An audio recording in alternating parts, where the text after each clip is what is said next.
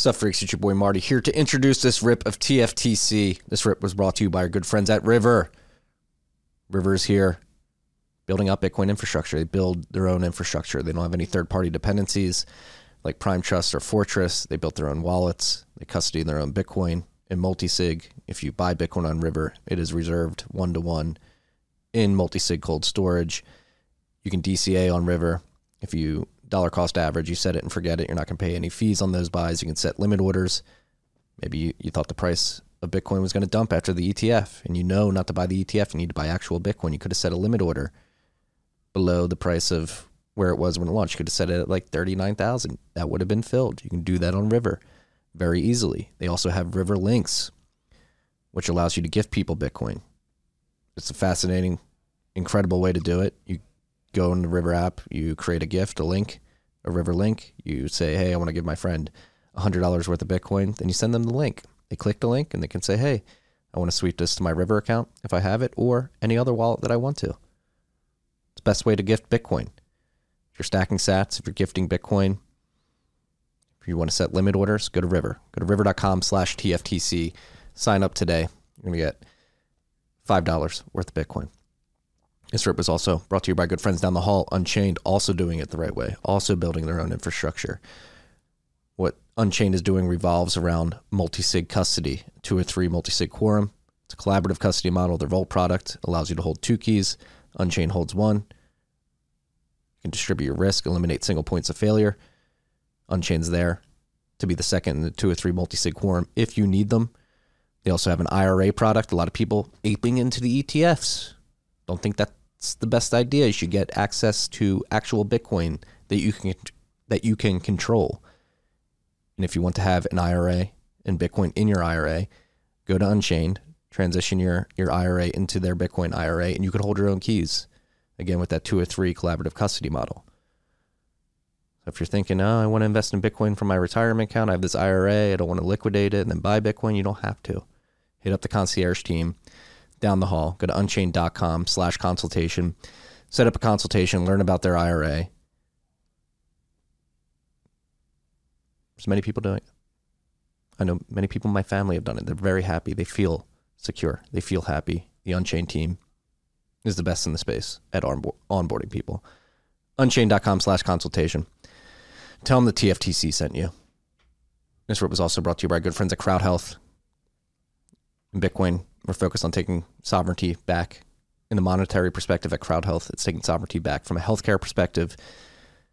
Typical or health insurance, the industry is notoriously opaque, expensive, impersonal. Crowd Health is a different model. It's not health insurance. It's crowd-funded healthcare. You you pay a monthly fee, you pay, a membership fee. You join the Crowd Health community. If you ever need to go to the doctor, you tell Crowd Health, "Hey, I'm going to the doctor." They say, "All right, get us a bill." You go to the doctor, you get the bill, you give it to Crowd Health. They negotiate the price lower. then you pay the first $500 of that bill, and the rest gets crowd-funded by the Crowd Health community. They've had 100% of bills paid to date. They can't guarantee that will happen, but the model seems to be working. Uh, if you're young, healthy, have a good income, you don't want to pay crazy health insurance premiums. You don't want to pay crazy healthcare costs. Maybe you're unemployed, you're paying Cobra. That's what happened to me. I wasn't unemployed, but I left a company, did not get health insurance, and I was on Cobra, extremely expensive. Ditched Cobra for Crowd Health. It's way cheaper. Me and my family love it. We've been using it, and it works. It's worked for us. We've used it multiple times throughout the last two years since we've been Crowd Health community members. So go to joincrowdhealth.com slash TFTC, sign up today, and you're going to get $99 for the first six months of your membership fee. Last but not least, this rip was brought to you by Bitcoin Talent Co. Bitcoin Talent Co. is here. Whew to help you find the best talent in the world. If you're a company building out the space, so a lot of the companies we talked about, John and I, in this episode, they need to hire, some of them are using Bitcoin Talent Co to go hire what they need. It's a Bitcoin recruiting firm built by Bitcoiners for Bitcoiners. They understand Bitcoin. Again, like John and I discussed, they're uh, an inch wide and a mile deep in understanding Bitcoin. So it's not just some recruiting firm that's going to not understand what Bitcoin is and not know the talent to bring to you. They do know, they understand multi-sig, they understand mining, they understand lightning. They're going to be able to find you the talent. Go to bitcointalent.co. Tell them the TFTC sent you. get onboarded with them, get the best talent. You don't need a full time employee, you need a contract worker. Guess what? They have a flex program that'll allow you to tap into a roster of people who are willing to work uh, for short periods of time three months, six months, whatever you need. You need a design sprint, an engineering sprint, you need a part time CFO. Bitcoin Talent Co can find those people for you. BitcoinTalent.co. Tell them the TFTC sent you. Wasn't last but not least also new sponsor. Been drinking uh, electrolytes to to supplement my water, my hydration. Salt of the earth. Go to drink S O T E drinksote.com. Drink S O T E.com slash TFTC. Check it out. With that TFTC promo code, you'll get 15% off. Enjoy this rip. Tiki.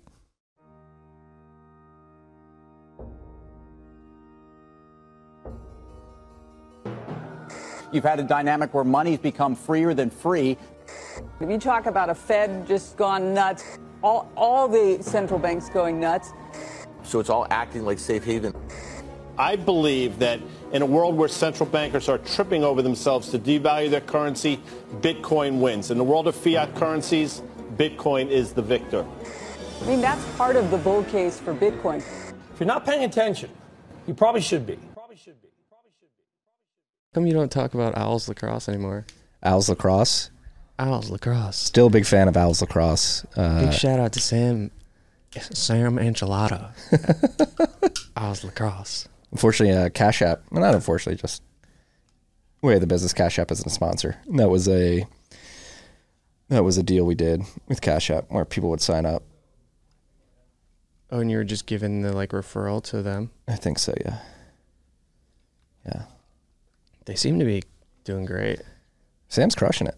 I talked to him, I think, like six months ago. It's funny. One of the girls, um, one of the women who works here in the comments was friends with him growing up, and we somehow stumbled. I think I was talking about Owls Lacrosse. She was like, "You know Sam?" I was like, "Yeah, I know Sam." So the girl out there, Julia, said she like got the job because of her brother, who's a listener of you. Do you know who who she, her brother is? I don't know. There's a lot of listeners out there, so we've come a long way from the DPU lax days. Dude, yeah. Um, well, I was done playing 2010. And that was, dude, how about we tell the story of your last game? that was your last game, right? Last game ever. Hung up, hung up the cleats after that one. All right. Do you want to like s- tell your side of the story? And then I'll, I'll fill it in. Who were we playing? Augustana. Augustana. Augustana. We're in Rock Island, Illinois, on the border of Illinois and Iowa. This is 2010. Must have been or 2009, 2010. 2010. We were on the back end of a road trip. We had gone down to like St. Louis and made our way back up mm-hmm. to Rock Island, right? Yeah. And we're playing in the middle of nowhere. Tired. I think that was our third game that weekend. I think we were in Indianapolis, then Missouri. Poor scheduling. Just like, and then up to up. Iowa. Uh, yeah, I decided I didn't want to play long stick. Uh, I didn't want to play close defense. I wanted to play midi. So I grabbed a stick, and then Pat Desmond, who I saw crying on Instagram because the Detroit Lions won uh, a playoff game for the first time in 30 years the other day. how did I miss that? Dang. Wow. He uh, he threw me. So in lacrosse, when the goalie saves a ball and you break out to start the transition, uh, you're looking for the ball over your shoulder, looking back at the goalie, and the goalie's supposed to throw you a tight a tight ball right to your stick um, because there's defenders out there that could hit you. Desmond threw me what? I mean, it- he shouldn't have. She shouldn't even looked. Shouldn't even looked. You were right in the middle of the field. yes, Like, definitely, you know, go to the outside. And I mean, you just do one of these over your shoulder, and then it was just buddy pass, like nice lob, hits your stick, and it was just like decked. some dude had to be like 6'5", 250 pounds hit me straight in the chest. I mean, I don't remember any of it. His, and like you just hit the ground so hard it was like a big duffel bag just got dropped from like a 10 story building that's how it sounded and I got knocked out. but you got up like right away and you came and you came onto the side and i remember being like I was like, damn, wow, he really got his bell rung. and I was like, okay, but like, I was trying to keep pushing you to like go back. I was like, yeah, man, like, we just need to, you know, get some momentum on offense and, and, and get it going. And you were like ready to go back out. And Tim, this is another Courier. like Tim Courier was like we were so ragtag that it was like always a player coach. Tim was a senior and he was the head coach and he was like, dude, he's not going back. He's not going back out. And you were like ready to go. And then he goes, he's like, Steak, what what day is it? And you're just like, oh fuck.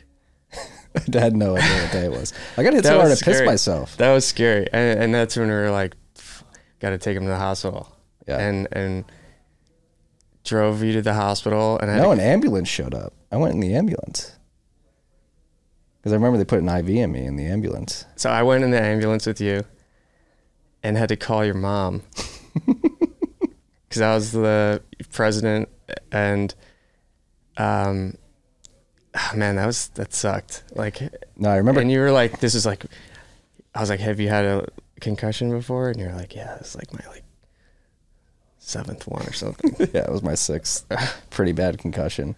I remember coming to in the uh, in the middle of Rock Island, Illinois, the middle of nowhere. We're like waiting in the waiting room for a doctor to see me, and I come to like I think I come out of the the fog I was in after being hit, and I like come to, and the first thing I see is this like dude with like a bald head, and he's got a tattoo of a middle finger on the back of his head. I was like, where the fuck am I? What am I doing here? Good old Rock Island. And then you, I think it was Guido and Reed waited, and we drove back to Chicago through the middle of the night. And I was fucked up for like two weeks. Yeah, man, that's that was that was that was scary. I remember just being like, I couldn't believe I I felt so guilty that I was like, I wanted you to just keep playing. I was like, dude, come on, let's go. And Tim, when he called you out on the date, I was like, wow, that's that. I guess that's how you know. I couldn't even spell my name. I, I, I, it's weird because I have like these. I remember Tim asking me that, and I didn't know. I didn't know what day it was. And I remember asking me to spell my name, and I could see my name in my brain, but I couldn't like articulate the letters. I was like, yeah. Here we are, though. I mean, you've come a long way. Yeah. Come a long way. I became that player coach And, after yeah. after I got knocked out. I started So- coaching my sophomore year. then that was yeah, sophomore year. How did you guys do sophomore and junior year? The we kept getting progressively better. Sophomore year was the worst, but then junior and senior year we did well. Obviously, the senior year ending with a ship. And you didn't have uh, any other coach sophomore year or We junior had that year? dude uh, Culver. What was the name? He was terrible, and he I don't tried to he tried to be like the head coach. Over I think me. we're probably gonna get some DPU lax guys listening to this. Hopefully, right? I would imagine. but no, it's weird thinking back because that that was like 2010. I got knocked out, couldn't play lacrosse anymore, couldn't play sports anymore, except for like basketball at the Ray. Mm-hmm. And that's like sort of what set me down the path to Bitcoin. I was like, all right, can't play sports anymore. Let me focus on economics and all this shit. Then fell down the Bitcoin rabbit hole like two and a half years later. Yeah. And 2013 was the championship season Yes. when your boy showed up as an assistant assistant coach. Yes. Thank you. From the from the mean streets to Grubhub coming into uh, Groupon. Groupon, not Grubhub. And I wasn't even at Groupon at the time. I was at this other company called um, Bright Tag, and I wasn't not enjoying my job. And I just remember being like, "This is sweet. Like, this team is like winning, and like, and then going down and winning the conference championship, Great Rivers Conference. Yes, and GRLC. GRLC, and then going to the national championship tournament. That was like, that was so fun to just like, because when I was playing, it was like, the first year, we were killing it. We had all these brother Rice guys. We were like smoking the league, and then we got moved up into a, like a legit league conference, and then we were just getting our asses kicked by like Wheaton and like because we were just like partying a lot and like these guys were all sober, just working us. But like we had kids from Brother Rice, you know, like the best school in the Midwest. Um, but yeah, that was so fun. Like seeing uh, a team that you built pretty much from like freshman year, it's like sophomore, and then coach like win a championship. That was like it was awesome. All it see. took was a little structure. All I did was add 6 a.m. workouts in the off season and two practices a week in season. And we just had camaraderie and a bit of structure. And actually, obviously, playing lacrosse in the Northeast allows you to know the game pretty well. I knew how to organize a defense. I handled the defense, and there were some players on the team that could put together an offense. I was like, you guys focus on offense. I'll make sure the defense is good. Yeah, I didn't even really like uh, try to do any X's and O's. I was like just trying to hype everyone up. I was like, let's just fucking kick the shit out of these guys. Let's go. But we've come a long way since then. yeah. Like you said, you were at 10 years. Groupon at what was that one? And Bright Tag. Bright Tag. You don't seem like somebody who likes uh, being chained to a desk or working for a company. No. When I was working at Groupon, I really enjoyed I was doing sales and I was like launching markets. My first market at Groupon was Fayetteville, North Carolina. And it's like a tiny military town outside of Raleigh and I like went out there and it was really fun actually like going to visit and like meeting with like I had a my best customer was a indoor skydiving place so I like got to go there and like do that and like meeting people face to face and like doing those deals was really fun. And then I started to do the moved up from Fayetteville to Raleigh and then Charlotte and then I started doing the Groupon getaways and I was doing I was like in charge of like the ski Groupons, all the mountain stuff, all the resorts. And I found this one conference called the Mountain Travel Symposium. And I remember just pitching like the GM of the Groupon Getaways.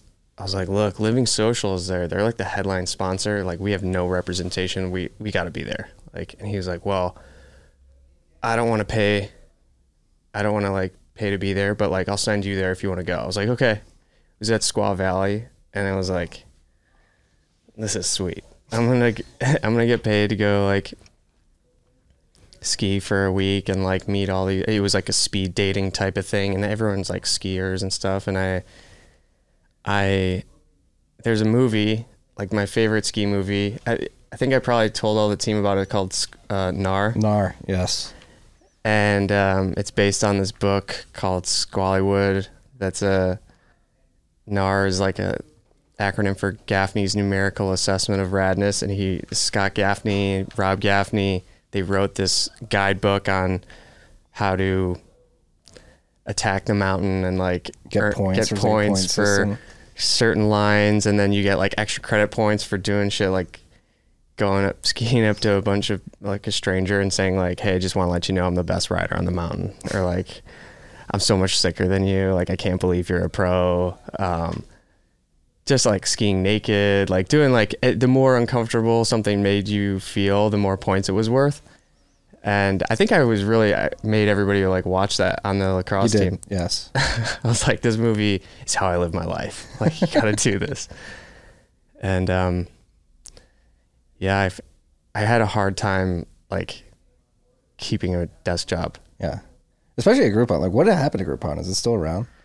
Like, I think Groupon may be like one of the prototypical products of like zero interest rate policy companies. They just got a shit ton of money. Well, They were huge in Chicago when we were. so there. this was even this is way before zero interest rates. This was like for the longest time it was like okay, we have like I don't know, I felt like they really put um e-commerce and like email like okay, how do we how do we figure out like what to do with like social like sharing and and like emails and like deals and like I don't know, I feel like Groupon was just the right place at the right time and everyone figured out like okay, if we can just get a Groupon deal, like we're to get in front of so many people, we're to drive so much traffic to our business.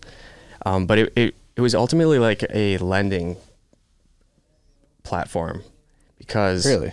these restaurants were like always strapped for cash. And the best deals were like restaurant deals. And it'd be like okay you try to you call a restaurant and you say okay so what's your average ticket for pe- for two people? And they'd say oh it's $25 so you'd say okay we'll do a deal. $12 gets you $25 worth of food at you know your barbecue restaurant you get $6 and we get $6 and that those rates aren't don't happen anymore or at least that's how it worked in the beginning.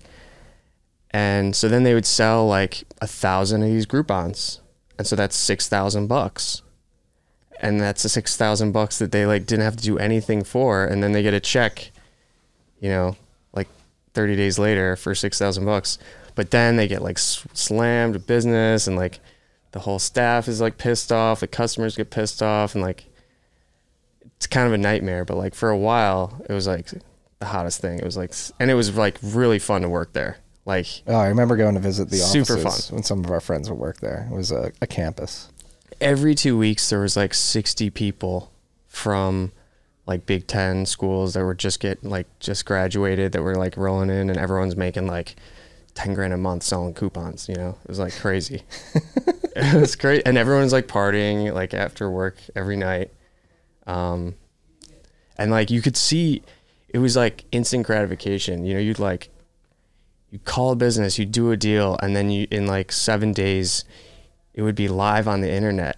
And then you just like look at your deal like after work on your phone you just be like you know refreshing my deal like how much you know calculating your commission in your head like nice nice nice. Like kind of crazy you know thinking back and and thinking about like some of the businesses that just like got blown out. Yeah. Because that's not a viable business at the end of the day, right? Like imagine the restaurant sells at twenty five dollars for 12 yeah yeah i mean you could only do it like once a year or like once very sparingly. But then like it's like a drug. Like these restaurants are like hey let's do it again. Run it again. Are they making money though, or are they losing money from this? It's not it's like they're usually not making money but it's like an advertising expense Yeah. it's kind of how you have to i don't know think about it Yeah, you're getting people in hoping they come back. yeah that's what that was one of our lines when we call be like you know would you rather put up a billboard or would you rather have them come in the door and try your food you know and let it speak for itself you know like do, do you think you could get them to come back a second time and they're always like yeah oh yeah i can get them to come back it's like i don't know Yeah. It's funny how that space has evolved. Now it's all. What do you think's taken over Groupon? If that i don't know i mean something like Easy Table is it Easy Table? What is? It? I'm trying to think of the apps. I mean, I don't know any of these. I just do like Instacart. Yeah. I like never go out to eat. Well, that's the thing. That's like, I mean, that's sort of what I wanted to dig into with you. Um, Sean, good friend, founder of Salt of the Earth, which I've been using a lot of. And um, we've been talking a lot as you've been growing this business over the last six months. And I think um, having been your friend for shit almost a decade now, more than a decade now, like 14 years now, 15 years almost. Crazy thing, I'm a decade out of college. Um, it seems like you're really invigorated about like starting your own business and leaning in and not only starting your own business but something that sort of aligns with who you are today because you're not a party boy anymore No, no no. you've really leaned into the health side of things Yeah, man. I uh, I'm almost like seven years no without a drink.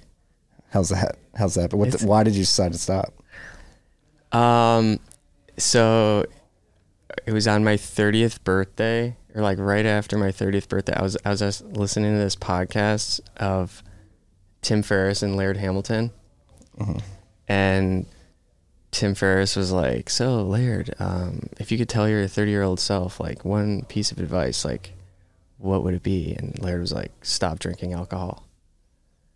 And I was just like, and Laird's like, you know, you know Laird, he's like this epic, like big wave surfer who's just like badass dude. And I was like, I, I want to be like Laird. Like if, and it, I don't know, something about the way he said it. And like, I was, um, had been giving up alcohol for Lent for like six years. And it was always like, something that I saw huge benefits from. I was like, wow, like my sleep's better. Like I'm just like feeling better. All the, just all these benefits, and then like also I, I remember my telling my grandmother like like that I was doing this. She's like, why don't you just give up? Just stop. If you keep talking about how great it is, why don't you just stop? And I was like, eh, all right, maybe. And then like she died, and then like I don't know. A few weeks later, I heard Laird say that, and I was just like, yeah, I'm gonna I'm gonna like try it. Maybe that's a sign. Do you miss it at all? No, not really. Like it's uh it's helped me a lot just like not drinking. Like um In what ways? I mean really the, like the sleep was probably the biggest thing. Um I mean but then the uh the drugs didn't really stop after the after the drinking. I let I let that keep going for another like four or five months, and then that got like crazy, and then I was like, I got to stop everything. Mm-hmm. So you've been completely sober for almost seven years. Yeah, yeah. Pretty wild change. How crazy from- did it from- get? Like, I, I want to share somehow on this podcast those pictures that we have of like popping champagne bottles from like the championship days, and like we, I mean, I designed a shirt for our lacrosse team that was like, it was like a PBR DePaul Blue Demons. I don't think I have the shirt anymore, but Jeremy Shockey's got one. he's somewhere. got he's got one somewhere. Um, which is another kind of crazy story. Um, Yeah, he became best friends with Jeremy Shockey for a short stint there. you still talk to him at all? yeah, I mean, ev- every once in a while. Um, so yeah, that was during the same time actually that we were doing the coaching, that I was like helping out, helping you out with the coaching at DePaul. I went on vacation. Um, so at this company Bright Tag, they were really flexing the like unlimited vacation policy, and I was like, "All right, I'm gonna take two weeks and go to Vail, end of December, like peace. And like my brother was um, like mountain safety and at Beaver Creek, and he was living in this dorm style a place called the Tarnes, and it was like like a college dorm. I mean, it was like a common room. This was like this big, and then four bedrooms attached. And I was sleeping on the couch, but it was ski in, ski out. So I was like skiing a lot. And the second day in, I was getting kind of bored because they all had like jobs, and I could only ski with like my brother like half the day, certain days, and so I found out that you could. The private lessons were a thousand dollars a day, and I was like, "Ah, I could do that. Like I'm like better skier than this guy, and so I posted an ad on Craigslist saying, you know, I'll give free snowboard lessons, skiing or snowboarding lessons, um, anywhere in like Summit County, like around. And so I'm getting hit up like crazy. And I have like these two girls that want to go snowboarding. I've never given a lesson. And I go to the bar that night and I, Jeremy Shockey sits down right next to me. And I was like, whoa, like this guy's massive. And I was like, can I get a like picture? And I'm, I'm, like just hanging with him. And he's like, I, and I'm wearing like I have a little bit of gear, like gear, like I'm wearing a hat that says like Beaver Creek. It kind of looks like I'm like I work for the mountain a little bit. And he's like, "What? What do you do? What are you doing here?" And I was like, "Yeah, well, I'm I'm giving these two girls snowboarding lessons tomorrow." And he's like, "Dude, let's fuck these girls." he's like, he's like, "Give me your number." and because there's no girls in the mountain towns it's like eight to one ratio so he's like texted me the next day he's like yo what are you guys doing i was like hey sorry like the next the next day the girls bail they're like hungover not gonna not gonna go skiing and so Shockey was like well all right well can you give me and my friend like lessons i was like sure i've never given a lesson before and like i have a gopro and he introduces me to this guy this guy's name's Fred, and he's like in his 50s and he's like very beginner snowboarder. And he's like, okay, so how does this work? Like, you're like free or what? And I was like, look, I, um, it, it's for, it's known as pirate instruction on the mountain. Like you get banned for life if you get caught doing this at Vail Resorts.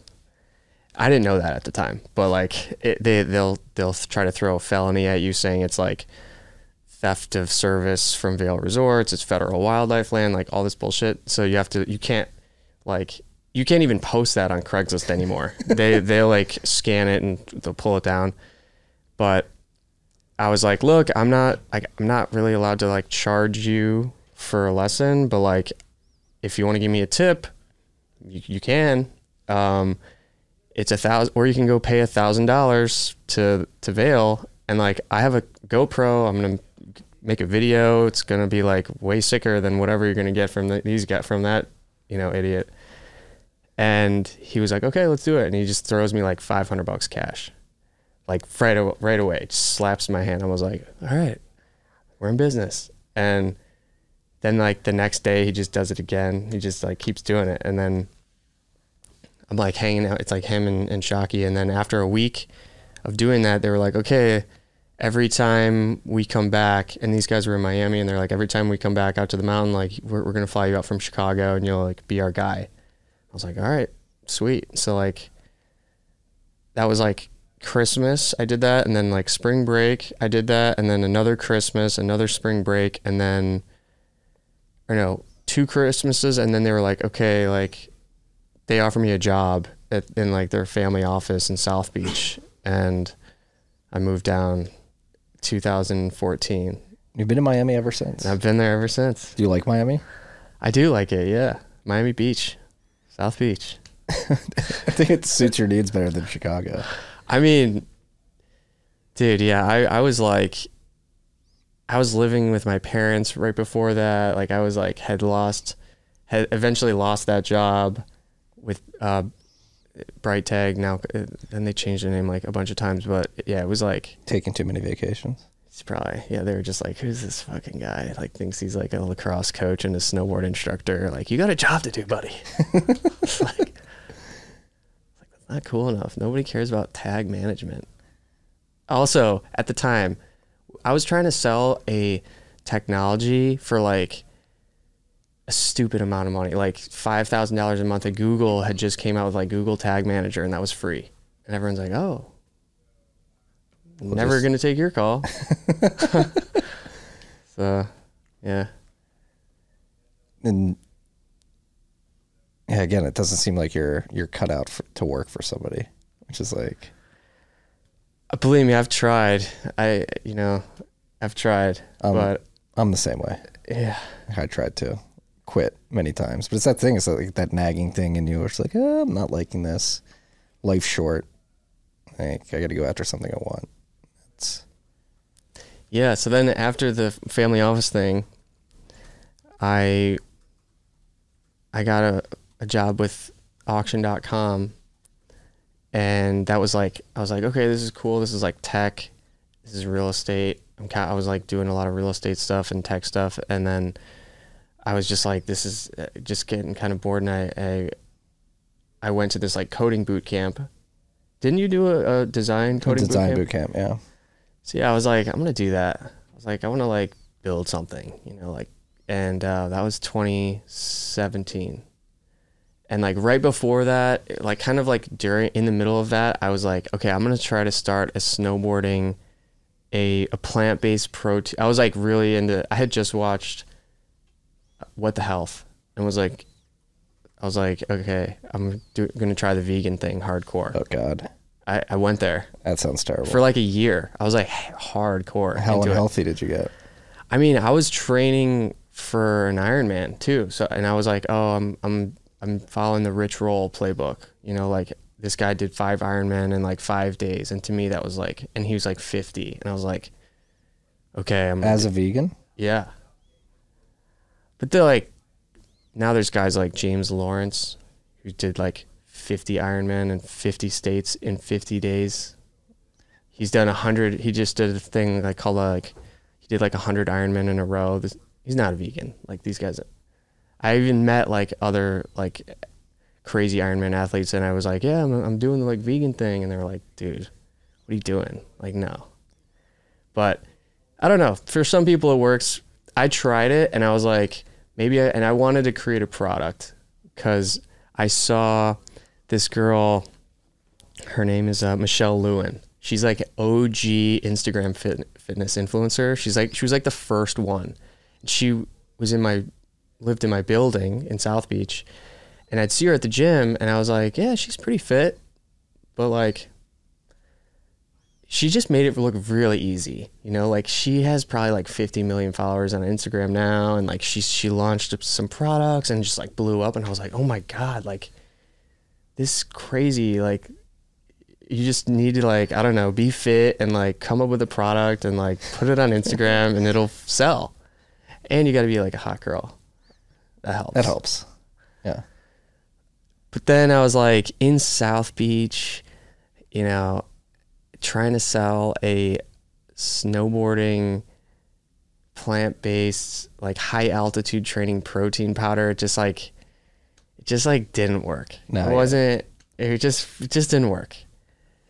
And so then I was and it was all kind of falling apart while I was doing the coding boot camp. And so then I was like, okay, I'm gonna like try to get more like technical and like learn more about, like how to build a company on my own. Like I just I want to build something, and kind of got into like uh, like the DevOps stuff, like AWS and uh, just like cloud architecture, and then well at the at the coding boot camp, I I made a product. I actually won. The, actually, you know who's in my boot camp was Sam Abbassi, Yeah.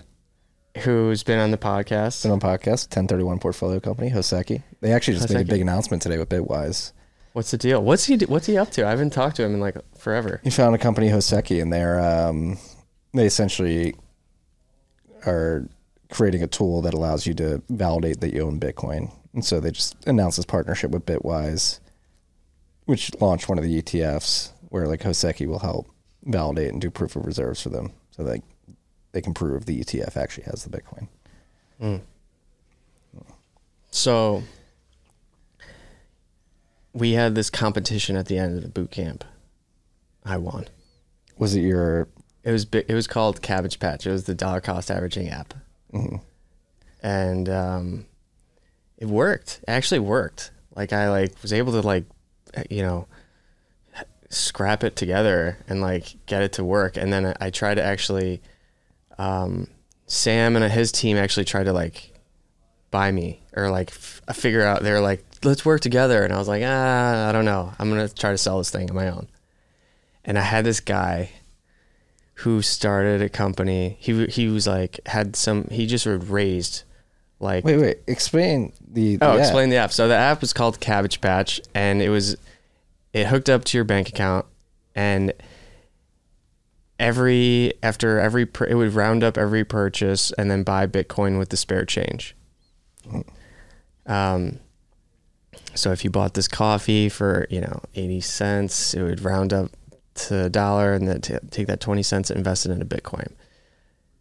The problem is if you're buying Bitcoin at 20 cents, the commission is like huge. The transaction, it was like, it doesn't really make sense to buy that much, that small amount of that small amount of Bitcoin that frequently. So what it turned into was an app that just bought Bitcoin. It, it would be like, I, the way that it, the workaround was like, okay, we're going to tally up your spare change at the end of the month. And it was usually around 20 bucks. And so that was that was like the app. It was basically like 20 bucks on average like you're going to buy every month and like on autopilot. Um and yeah, a bunch of apps kind of came out at the same time doing the same thing. And you can do that with Cash App now. You could do it with Cash App. now. At the time, you couldn't do it with Cash App. I think you're- maybe you planted the idea in their mind. Yeah, I mean, there was like there was I wasn't the first one to have the idea. There was there was a couple other out there like, uh, but there was there was a guy actually he he had the best one. It was called Coin Flash. I remember I remember just staring at his site and being like, damn, this guy's so good. what was Coin Flash? It's the same thing, but like he had you could buy Litecoin, you could buy ETH, Yeah, that could- sounds terrible. you could but like he also was better with javascript and like so the front end looked really slick it was mm-hmm. like a lot of a lot of toggles and moving parts. It was just like, ooh, like that's nice. We're like, I think I was saying this earlier. I think to Parker, you were probably one of the only dudes at DePaul that listened to me back in the day. I was like, you guys should like maybe look into Bitcoin. Yeah, no, we were. I, I think the first time I, I heard about Bitcoin was um. I had uh, a couple friends that had this other startup that had this one engineer from Notre Dame, and he was like, I just heard he was like, had, he just had bought like so much Bitcoin and was like this, and and he he was like, just like a dirty, nerdy, like super nice guy, super brilliant guy, and I just kept hearing this story about how he like you know, hit it big and then lost it all. You know, like he got hacked or something. It was like, oh, like Joey had like 10 million Bitcoin and he just, and then he, but then some Russian hacker took it all. And then he moved to Africa or something. And I was like, oh man, what is this Bitcoin? And then like, I remember you and me chatting about it like probably, yeah, early on, just like in G chats, like, like, are you following this stuff? Like, this is like pretty wild. Yeah, it was when I was working at uh, at Dearborn. I, I forgot about G chat It was like you, my wife, and like two other people I would G chat Dude, G chats, And that's where I would like, and I was like, dude, you should check this out. Yeah. I'm like, yeah, no, for sure. This is like, this is some big stuff here.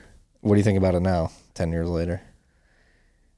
Yeah, it's like, it's still like very legit. I mean, it's like gotten, um, I, personally, I feel like it's sometimes I get a little like depressed about Bitcoin just because like it, for it to really like thrive, I feel like the world just kind of has to fall apart. I don't think so. Like, I feel like it's constantly like you're waiting for, like, like it's a lot of doom and gloom. There is a lot of doom and gloom, but I don't think uh, like the world I, necessarily needs to fall apart. I think the likelihood of the world falling apart is pretty high. It's not, yeah, and that's why Bitcoin exists. Yeah, like it's it's nice. It's it's great to have. Like I just think it's like amazing. It's great. But I feel like when I get really into it, like when I when I see like like the whole Twitter like world, I'm just like, oh, like that's so like dark sometimes. Oh yeah, It's like it's so like I I don't know. I I like keep my distance, like a healthy distance, but I'm still like paying attention and like seeing what's going on all, all the time. Yeah. Like I loved going to El Salvador, like Bitcoin Beach. Yeah, you went there.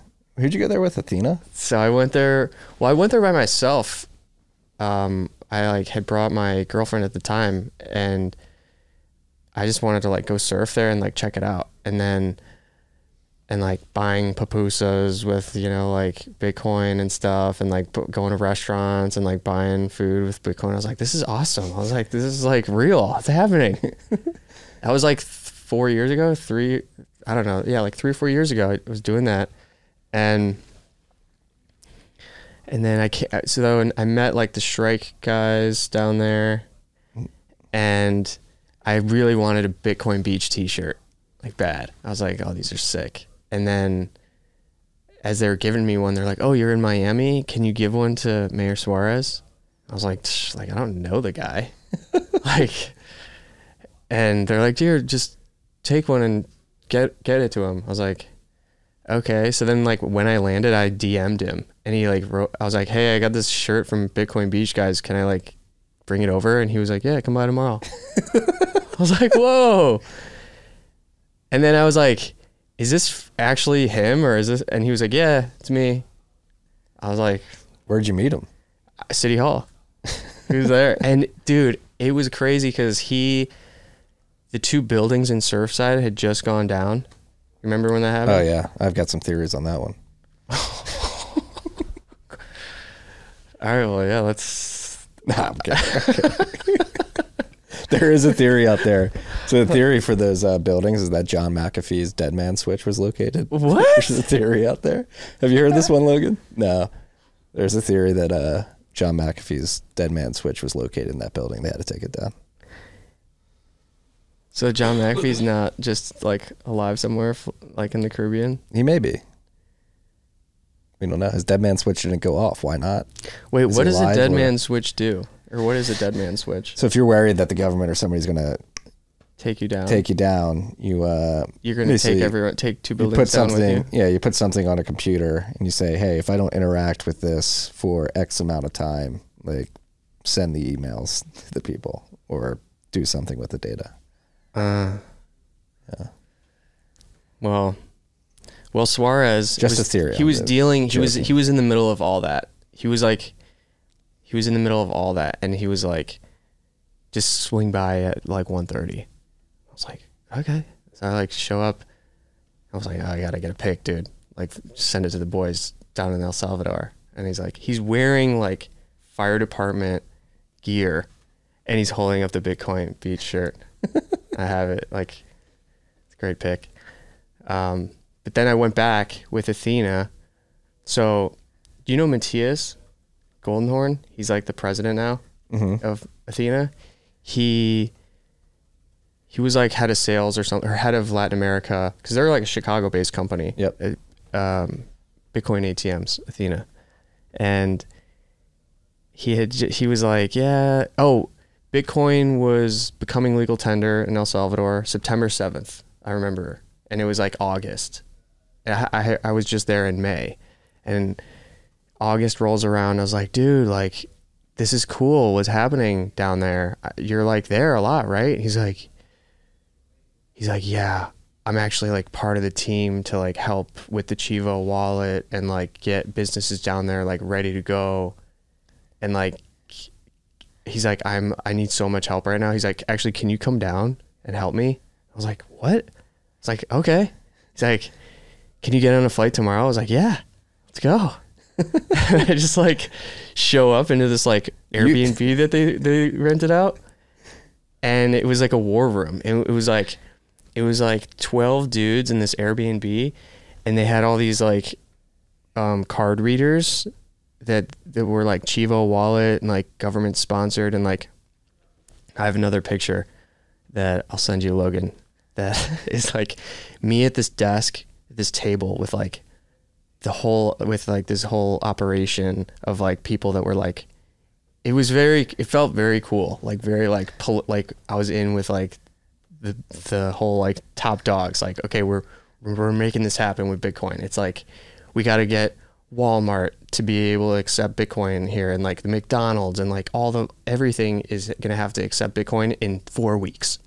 Like are you ready and i was like dude what are you going to have me even do i don't even know what's going on here and they they just like didn't really know. It was like it was just a madhouse. It was like seriously a madhouse. The fact that you were like, I didn't know this until now. The fact that you were like in the room when all this is going Like on. Bukele's like brother is like running the shit, and he's like walks in the room, and and like Matthias is like under the desk, like dude, like like where? And there was like we were getting like escorted around and stuff, and What did you actually They- do So they How did you wanted. help out? So they just- wanted me to look like I was like part of the team. They were trying to like make their team look like bigger and like smarter and like American. I don't know.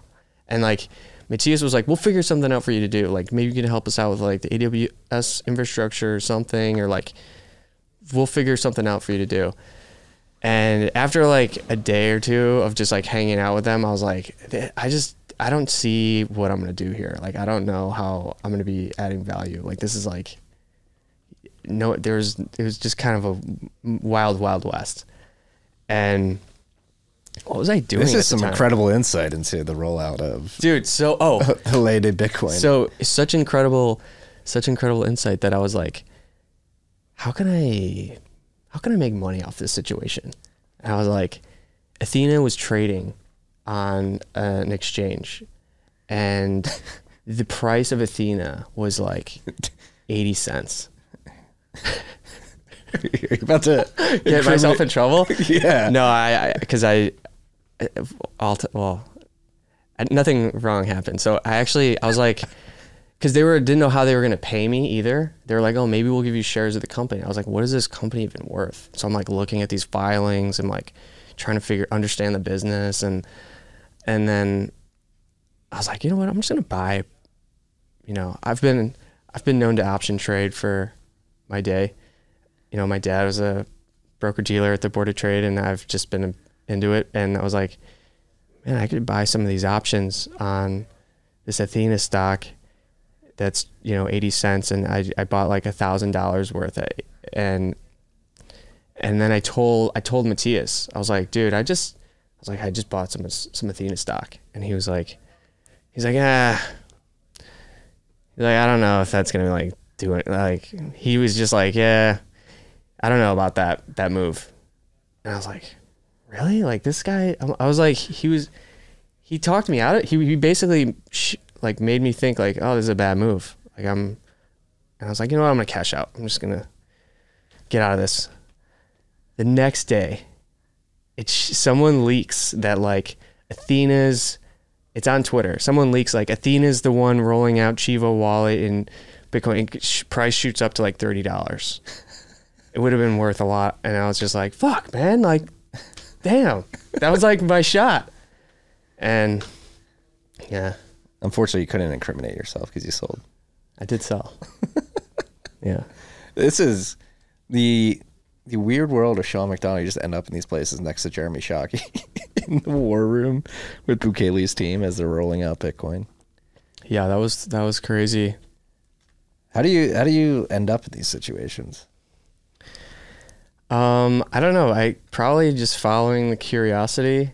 I feel like that's probably how I ended up there, and just like willing to like kind of go for it. To send it, if you will. Yeah, just just send it. The uh, that I did not know that. You never told me that story, dude. I'm almost positive I've told you that story. Like, I feel like there's more to it too. I mean, I still keep in touch with those guys. Um, like I like shout out Carlos. This guy, he's a, like an attorney down there, and he was like, dude, uh, I sent him some Salt of the Earth. He like loves it. He's like, oh, we got to get this down here. But like, shipping internationally is like, I don't know. Let's Just, let's yeah. dive into this. It okay. seems like I, I, love this shit too. I've been using it a lot.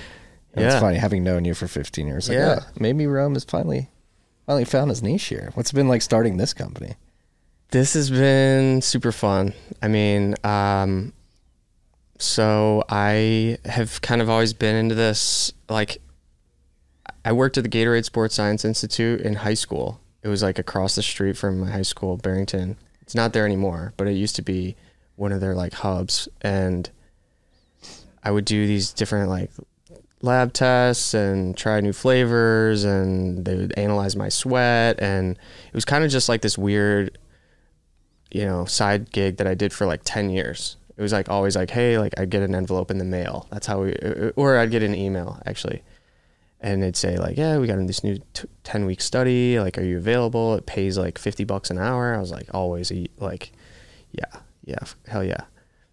That train is always on time, and then I just was like failing with my own, you know, with the protein powder, and then like just like started to do um, e-commerce stuff the last year on Amazon, and I was reselling other brands. Like I was reselling a lot of shoes, a lot of Nikes, Adidas, and Puma, New Balance, and I was like, man, I want to just sell my own brand. The margins are so much better, and um, kind of went on this like this like surf sabbatical last year where I was like, you know, I had this video editing agency that I stumbled upon too, where I met Ryan Breslow. He was like my fr- I met him at this party, at this like hackathon party in my at Miami Hack Week, and just like started talking to him and whatever. And then I, I like showed him a video that I made for a VC, Atomic Ventures, that I was like, I don't know what I was doing. I just made this cool video. It was actually a video of Pomp, and um, Abrams, uh, Abraham, I forget the guy's name. Uh, but it was a video of Pomp actually, and I showed it to him, and I was like, "Yo, like Ryan, do you know anyone that would like want videos like this?" And he was like, "Me, I want these." I was like, okay, like, how many? He's like, a lot. And I was like, okay. And again, never had had no experience doing this at all. I was like, okay, well, we can go rent a studio, just kind of like this. We just go rent a studio for like an hour and a half, and I would just like talk to him, and ask him questions, kind of like a podcast, and he would just like talk, and then I would. I had a team in the Philippines that would just like cut it up and animate it, and then he would like share it. And then after he started posting these, I started like getting more clients, like people that were just like, "Yo, make those for me," and then and that that bit was a business that was zero percent interest. Like everybody had money for that, and then they didn't. Like everyone's like, no, this is like the price came way down. The AI tools got way more advanced. Like so, like I had that business going with the shoes. And then I was also selling offshore software development people because I just like knew how to code, but I just like kind of sucked at it. And I was like, oh, I'm better at sales. I could just get these guys in India or South America or whoever and link them up with companies here in the US. And so, yeah, I, I just kind of like had all these different things going on. And then at the beginning of 2023, I was like, I started this like surf adventure. I was like, okay, I'm going to Costa Rica for a month. Uh, I'm getting ready to go to this place, the Mentawais in Indonesia. Have you ever, you know, the Mentawais? So I'm like, I booked this trip with four guys from University of Denver when I went there. Um, and these are like good snowboarders and friends, and we all kind of picked up surfing later on, and we had just put this trip in the books. It's kind of like one of those like destination like bucket list surf trips. I was not prepared. Like I was, my skill level was like not there. And so I was like, all right, I'm gonna spend a month in Costa Rica, surf every day. I like had like this like coach that just like would like scream at me and like really like really push me hard. And then after that, I was like, oh, I'm gonna go to Nicaragua. And I actually linked up with Ryan O'Rourke. You remember him? Mm-hmm. Yeah. He's living. He was living in Santa Teresa. Another guy we played lacrosse with. He was living in Santa Teresa, and he was like, "Dude, I'm moving to Nicaragua." I was like, "Why?" He's like, "Oh, it's too crowded here. Lineup's too crowded. It's too expensive." I was like, "All right, I'm gonna go to Nicaragua." So then I went there for a month, and I was in this place called Hacienda Iguana, which is like this bubble retirement community that has like two world class waves. One's called Panga Drops and one's called Colorado's. Just Colorado's is like super famous wave that wasn't working the whole time that I was there, but I was still surfing Panga Drops every day. So then I go to, then I go back to Miami. I'm still like doing the shoes thing, but it's just like kind of like whatever. It's like, and then uh, I go to Portugal surf in Ericeira for a while, check out Nazare, meet up with one of my friends. Then we go to the Mentawais. And once we're in the Mentawais, it was like, I mean, amazing, like heaven. It's like two weeks of just like, we stay at this place called Awera Resort. And, you know, it is like, it is like summer camp for adults. You know, you're, you wake up at 6 a.m. And what's awesome is like, you're just like with your boys the whole time, you know? it's like, you wake up 6 a.m., have a coffee, and then you get in this boat, and the boat takes you to these waves, like perfect waves, and you're there all by yourself with like you know your your, your dudes, and and you got like the music in the boat, and it's got cooler and whatever, and you just surf for like three hours till you're like dead, and then you get off, go back, eat, go back, do it again for like 10 days straight. We just did that, and it was like so, it was like amazing, and you're also eating like really great food and wh- while that's happening, I'm like kind of renting out my my studio in South Beach the whole time. I had like kind of figured out. I, I was listing my South Beach apartment on uh, apartments.com, and I was like getting people like, and I was like, okay, yeah, like rent it. I I was just like able to kind of like make it like swing it, and then when I was in Mentawais, some girl was like, I want to book it for two months. I was like, okay. So she books it for two months, and I was like, where am I gonna go? Like, and while I was there, everyone's like, you got to go to Bali. Like we're here, it's like close, like it's like it's about to be peak season over there for surfing. Like you got to go. And so I was like, all right, I got to go. So then I find this spot in Bali. I book it, like pay for the two months in advance. And then I get there and the girl flakes at the last second that was supposed to rent the spot. So I'm like, fuck. It's like, I'm trying to get out of this now. And I'm like, and I can't get out of it. I can't get my money back. So I'm like, I just got to eat this and I'm to stay and I'm to make the best of it. And so I'm like, I'm like, I need to start a new business. I'm like, I'm running out of money. I'm like, I got to start something new. And I was surfing super hard in the morning. Like, I'd wake up at like six, five thirty, six, surf for like two hours, and then I go to this place, the Bali Training Center. It was like amazing, just like, you know, like amazing, good looking people there working out, sweating heavy. And then after that, there's like a restaurant where everyone's like hanging out, and then go to this place called Santai, and there's like an amazing sauna, ice bath. So I'd do that whole thing, that whole thing by 11, by, and I'd be done by like 11, and I'd be just dead, like totally.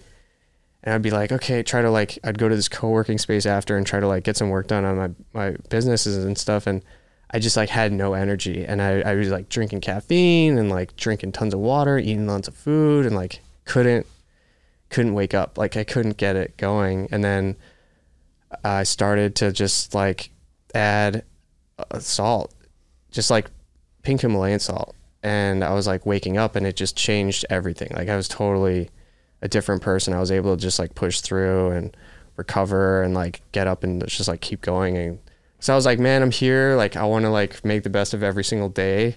I don't know if I'm ever gonna come come back to this place. Like I want to like I want to surf every day, every morning. Like I want to be out there, and um, so that yeah, it just like helped me like get through it. And then I was like, I was there and I was like talking to you know different suppliers and um, started to like visit them and like tweak the formula and just like really like get into it and like working on the you know working on the uh, the packaging the design and like going back and forth with like different designers and like people in the Philippines that I knew that were like you know Sri Lanka like all everyone was like I no one was you know I'm the only US based part of this brand really um for now. But um yeah I was just like really just hustling to like make it happen. And I was starting to take while I was in Bali I was like I'm to start taking pre-orders like I have the formula kind of like figured out like halfway. How'd you come up with the formula? the formula was I wanted to so I was like looking at liquid IV and LMNT. And I was kind of like okay these are like these are the big boys. And first I was like okay yeah liquid IV is definitely like the biggest boy. I mean they they that founder I had kind of like you know admired his story and heard him talk about how he saw the product being developed uh, or he saw like pro baseball players drinking Pedialyte and he was like this is kind of like ridiculous. We should come up with something different. And um, he he just inspired me and then uh, but I also really liked the LMNT guys. I was just like these guys are this seems like the more advanced way to do this like this and and then in just trying the different products myself I was like this is more the the product that I think makes me feel the best. Um, like I feel like with liquid IV, there's like all these like B vitamins and like a bunch of bullshit that just like doesn't really do anything. It's not like really gonna make you feel that much better. Like the salt is like you could just do the salt. Like you could just buy pink Himalayan salt in the morning and like not use this, and like yeah, you know you'll you'll feel it, but it doesn't taste good What does it do? the salt really like it kind of like pushes water into your cells like sodium just like it's kind of like the simplest way i can like explain it but um yeah i mean it's really replacing also just replacing what you lose in sweat you know just like how gatorade always sold it to you Yeah, and they like because I've seen you do like the demos of like where you put the, thing into the metrometer yeah the metrometer, and that So what's happening there? So that is a sensor. It's a piece of plastic that's like a straw that's held up by two copper wires, and it measures the sh- the like strength of the charge between the two copper wires. And when there's a stronger electro uh, light concentration, it's just like a stronger current. It's like it's just like a stronger charge in your body. And when I so I saw a friend of mine actually had this Metrometer uh, Instagram video that he posted that like went super viral, and I was like, oh, that's so smart. Where he's like grounding, he's like has his feet Yeah, on I've the ground. Yeah. And he's like h- touching like a tree and then he like uses his and it's like I was like wow that's like like listening to someone talk about grounding is like very like hippy dippy like I don't want to hear you. But like when he pulled that thing out and you're like looking at numbers you're like oh this is like legit. So I was like I'm a big fan of of, of grounding. yeah me too. It's like kind of weird to say but like it's totally legit. It's totally legit I mean, I love going out and like I try to work out on the sand every day if I can. It's just like it's the best. And like jump in the ocean. I feel like it's like the best. But when he showed that video, I was like, that is so powerful to like see some numbers, some measurement. And you know, you hear you see there's so many comparison videos of like this is how much sugar our product has. This is how much sugar our product has. You decide. And it's like, show me something like, I don't know, better than that. Like, that's like the Logan Paul move. Logan Paul's like, this is how much sugar Prime has. This is how much sugar everybody else has. It's like, shut up, dude. Stuff sucks. you were telling me about what's wrong with Prime. It's got too much. It's all potassium. There's no sodium. It's like 10 milligrams of sodium. And they're like, we have 800 milligrams of electrolytes. Yeah, but like 790 of them are potassium. And that's not like, that's not hydrating you. That's not like helping you. Like, you don't sweat potassium, like, you sweat salt. So that's what salt of the earth does. Yeah. Gets you the. Salt gets you the salt, baby. yeah, man. And what's it been like getting this off the ground? It's been. Dude, it's been, you know, I think Elon said this where he's like, you know, because I'll, I'll compare myself to Elon. Uh, he's like, uh, entrepreneurship is like staring at a dark hole and like eating glass. You're just, I mean, like, I think it's just like, it's always like uh, fear and euphoria. You know, like some days I'm just like super high, like, oh my God, we just closed all these equinoxes and uh, hotels and and then other days I'm just like, how am I going to pay my rent? Like, what am I going to eat? Like, how, what, how is this going to work? So, you know, it's, Well, it seems like it's getting traction. Like that's. It's been like when you said it to me first. I was like, all right, I'll try it out. And I tasted it. I was like, oh shit. And then I was at the gym.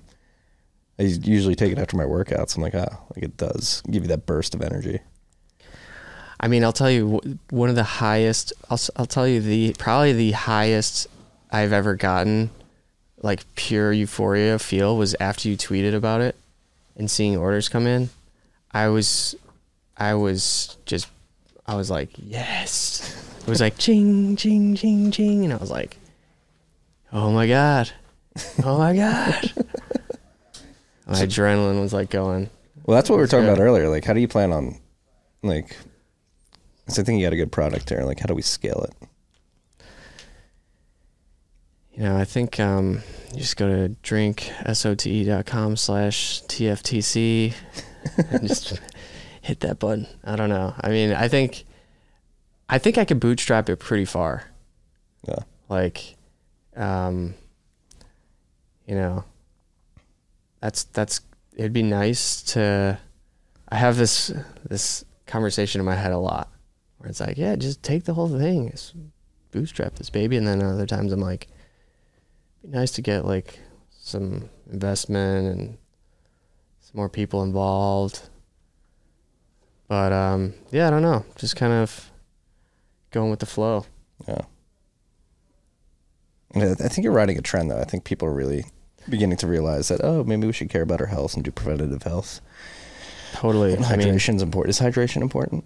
Yeah, man. You know it's important. Is electrolytes important? You know, you know this. I mean, first thing you do when you get into a ER is they hit you with a saline solution because you're probably dehydrated.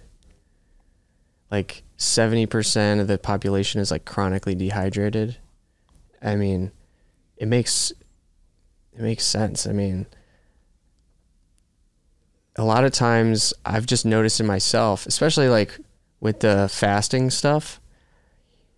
I've realized like especially in the afternoon, I, for some reason in the afternoon was when I would like want to just like eat snacks all all afternoon. It's like oh, it's snack time. Like let's just eat whatever. And I kind of realized it's like I'm not even hungry. I'm just like bored, and I like just but like, and then if I'm but if I'm trying to replace that with water, then I'm just like having to pee like all the time. So then when I was like, now if I just have one of these, I'm not. I'm actually not hungry. I'm just thirsty. Is what I've like come to realize is that, and I, and I feel like that's probably the case with a lot of other people, where they're not actually hungry. They're just thirsty, and it's kind of like disguised as like, oh, I need to eat. But then like, I mean, you just did five days no eating. It's like you can do it, and like you feel actually pretty good. Like yeah, I felt really good last Thursday.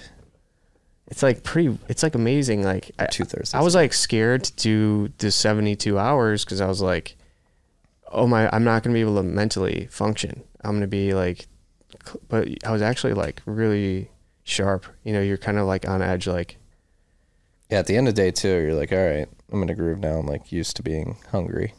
Hunger, hunger pangs go Yeah. away. Yeah.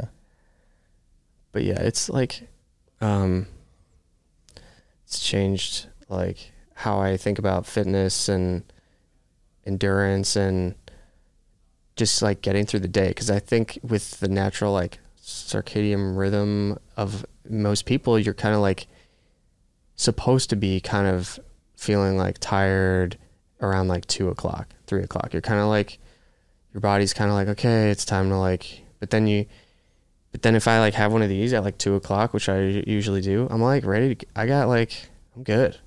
I'm like I don't really need, and it's amazing that it's like, also if you drink it in the morning, like first thing in the morning, which I usually do, is like, sometimes I, I don't even feel like I need to have coffee. It's like I'm not actually tired. I'm just dehydrated. That's the other one is like, wow, could I? I, I mean, I still love coffee, but I like. I, I uh, I drink sad coffee. What's that? It's like it's, that's what my brother's wife calls it. Like I'll just have a glass of whole milk and like instant coffee and like maple syrup and I'll microwave it. That's disgusting. It's sad. That is sad. Sad coffee. but it's fast. Like I'm just like I don't want to I don't know. I'm just like lazy with the drip too or like French press. I probably should just do one of those, but I'm just like I It takes like five minutes for a pot of coffee to But now I've just I've been drinking a lot of milk. raw milk. I wish. Are you on the raw Just- milk too? I, I want to get on the raw milk, but I've just been doing the whole whole milk. Yeah, the raw milk's uh, a big upgrade. Do you get it? Yeah, they sell it here in Austin. That's how I broke my fast. I did raw milk, three raw eggs, and honey. Raw eggs? Yeah, raw, raw eggs. You moved to Texas to get a Southern draw, Nice. And you get the cowboy boots? and you get the cowboy bits, Nice. and you get a hat from uh, Deep Eddy Cabaret. I'm officially a northerner in Texas. Is this is this the look the of somebody who was transplanted here, Logan? All right. drinksote.com slash Slash- DFTSU if you want to 15% off. Yeah. Definitely do that. Yeah. Anything else we should tell the freaks? Oh, should I talk about the Jack Dorsey story? yeah. I think we can end it with the Jack Stor- Dorsey story. All right. So last year, I started that you know surf sabbatical, and I was in Costa Rica, and I I sit down at dinner, and at the corner of my eye, I see him at the table next to me, and I'm like, I'm like looking across the table at my buddy. I was like, "Yo, that's Jack Dorsey. He's with like eleven. Look at that girl. Oh my god, smoke." And and then like nothing happens, whatever. But then the next day, I see him again at this reggae club. I, I think this place actually closed down, but um, like the whole town goes to this cl- this reggae club, and so I like go in and I see him, and I was like with this girl, and I was like, oh my god, he's, and he had like bunch of cute girls around, and like he had like security, and he was by like the exit, you know, he was like he had his own like entrance and exit that he it was like private little corner and I was like, oh man, I want to like just say what's up to this guy. Like I, but I don't want to be like, I don't want to be that meme of the guy that's like screaming into the girl's ear, like trying to like say like, yo, like, There's only 21 million Bitcoin. You gotta get like, them. what's up, dude? You want to? Like, I just like didn't know. I didn't want to like do that. It was so loud too. So I'm like, how am I even gonna talk to this guy? It's like so fucking loud. And and so then I'm like, I'm like dancing with my girl. I'm like having a good time. I'm like kind of like forgetting about it. And then like, so at some point, she like drags me like closer to him. And then at one point, I'm like, you know, arms length away. And I was just like, I gotta like say what's up. Like I gotta say something. And I'm like thinking to myself, like, what the hell am I gonna say to this guy? And I just like, I just kind of like leaned in at one point and I was like, yo, Jack, love what you're doing for Bitcoin, man. And he just, he was like, yo, thank you. Like, I appreciate that. Like, he was like, what, what's your name? I was like, yeah, I'm Sean. He's like, oh, I'm Jack. I was like, yeah, no shit, you're Jack. I was like, yeah. Um, and then like right after that, he just kind of like, he, he like looked at like his like security and like bouncers and just kind of gave him like a nod, like, yo, this guy's, this guy's fine. Like, don't fucking kill this guy and the rest of the night we're just like you know like shoulder to shoulder like all, he just kind of like welcomes me into his like circle of of like hot babes and like we're just like shoulder to shoulder dancing like the rest of the night it was like so awesome and uh yeah that was it i didn't get a picture or nothing i was just like You got a good story. i got a great story and it, it was a great memory. Yeah. yeah You live a wild life, sir. it's funny coming from your basement apartment in Chicago to uh, bumping uh, elbows with Jack Dorsey. the, the Athena story might be the funniest thing. The fact that you were in the war room in Venezuela the week before they el salvador El Salvador um, before they launched the uh, the Bitcoin law. yeah The fact that you were in that room blows my mind, but I'm happy you were. yeah i don't know what i was doing i got the picture to prove that We got a lot of stories. Jeremy Shockey, Athena, Jack Dorsey, Bali, starting a electrolytes company yeah for the freaks for the freaks. yeah Salt of the earth for the freaks. Drinksote.com slash TFTC. Peace and love, freaks. Ticker, ticker.